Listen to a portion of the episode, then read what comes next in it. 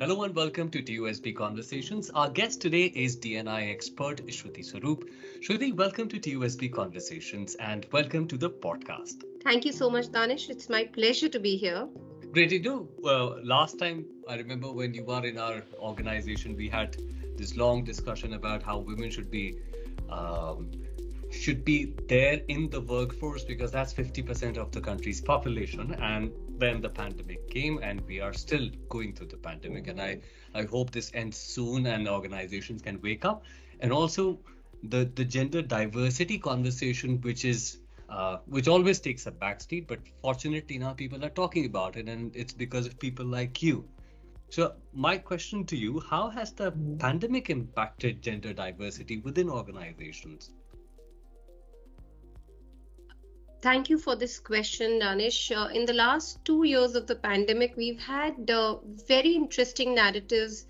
Initially, I remember when uh, in 2020, when it started, there was a lot of conversation around how it has impacted women in terms of their careers, um, because most responsibility of handling home, children, the entire family fell on women. So we saw a lot of women um, leave the workforce and um, sadly enough in terms of percentages i think it, there mm-hmm. not much of a difference that has happened we are still seeing mm. a drop in the number of women in the workforce uh, mm. because of the pandemic what though happened is that we've seen organizations open up to flexible working hours mm. which has meant that a lot of women who earlier could not pick up positions or roles in organizations because of the need for a 9 to 5 or a 24 by 7 uh, requirement at within organizations have managed to do smaller roles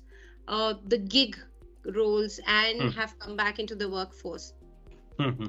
so um, so the as I said, so two sides. One is that there's a positive where we are seeing more women pick up flexible roles, organizations opening up to the gig economy, smaller roles being looked at and considered. So, yes, you have more women feeling that their career aspirations in the long run will be met.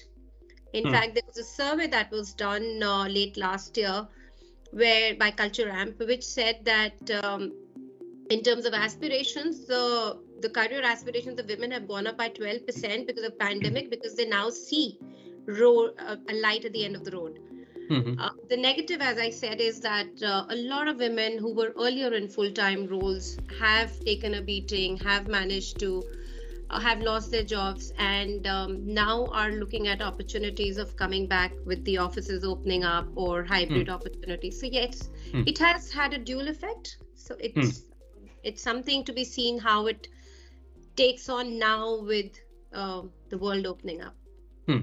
So there have been some gains, right? But women in general, there are underrepresented in the corporate ladder. And what do you think the reasons are for this? Uh, I think we've we've been uh, ever since we started talking about women in the workforce. Uh, some basic uh, reasons that we all agree to is that we have enough women at the start of the ladder so hmm. a lot of women come in um, as engineers, as graduates, uh, at the lowest rung of the ladder within organization. There's a significant slippage that happens around middle management with about five to eight years of experience. Hmm. Which organizations are not able to deal with. So it's after, um, you know, around the marriageable age or around maternity and thereafter. So there's that entire chunk from the time when you're in your early 30s till your 40s that there we've seen um, organizations are not ready for it in terms of flexible working hours which mm-hmm. is what hmm. i was saying earlier as well mm. um, and the second big thing is because we don't have that kind of mindset and i have always always said this organizations are a part of the society we live in Hmm. So um, it's not like there's a different person who's going to a, uh, to the office and a different person who's at home. We hmm. are all the same people at home or in organization. So unless we change the mindset, it becomes hmm. very difficult to accommodate women into workforce. Uh, an example that I'll give you is that you see a lot of men in their uh, late 40s, for example, or even otherwise, who will come up and say that uh, I think you'll do a better job being at home and raising kids. Or why don't you spend the first five years of your, you know, when your children are small, maybe be at home, help uh, raise them till they're about five, seven years of age, then come back into the workforce? Hmm.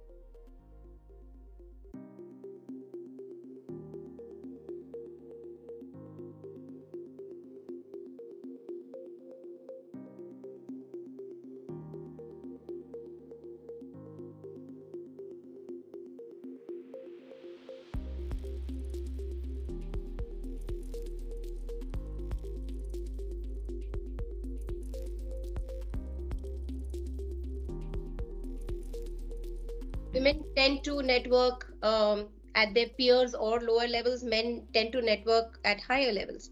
So, because we know this data, why do we still believe that we can't network? Why do we believe men have an edge? Everybody has a different way of rising up in their corporate uh, careers. It's a question of finding those strengths, it's a question of finding my sweet spot.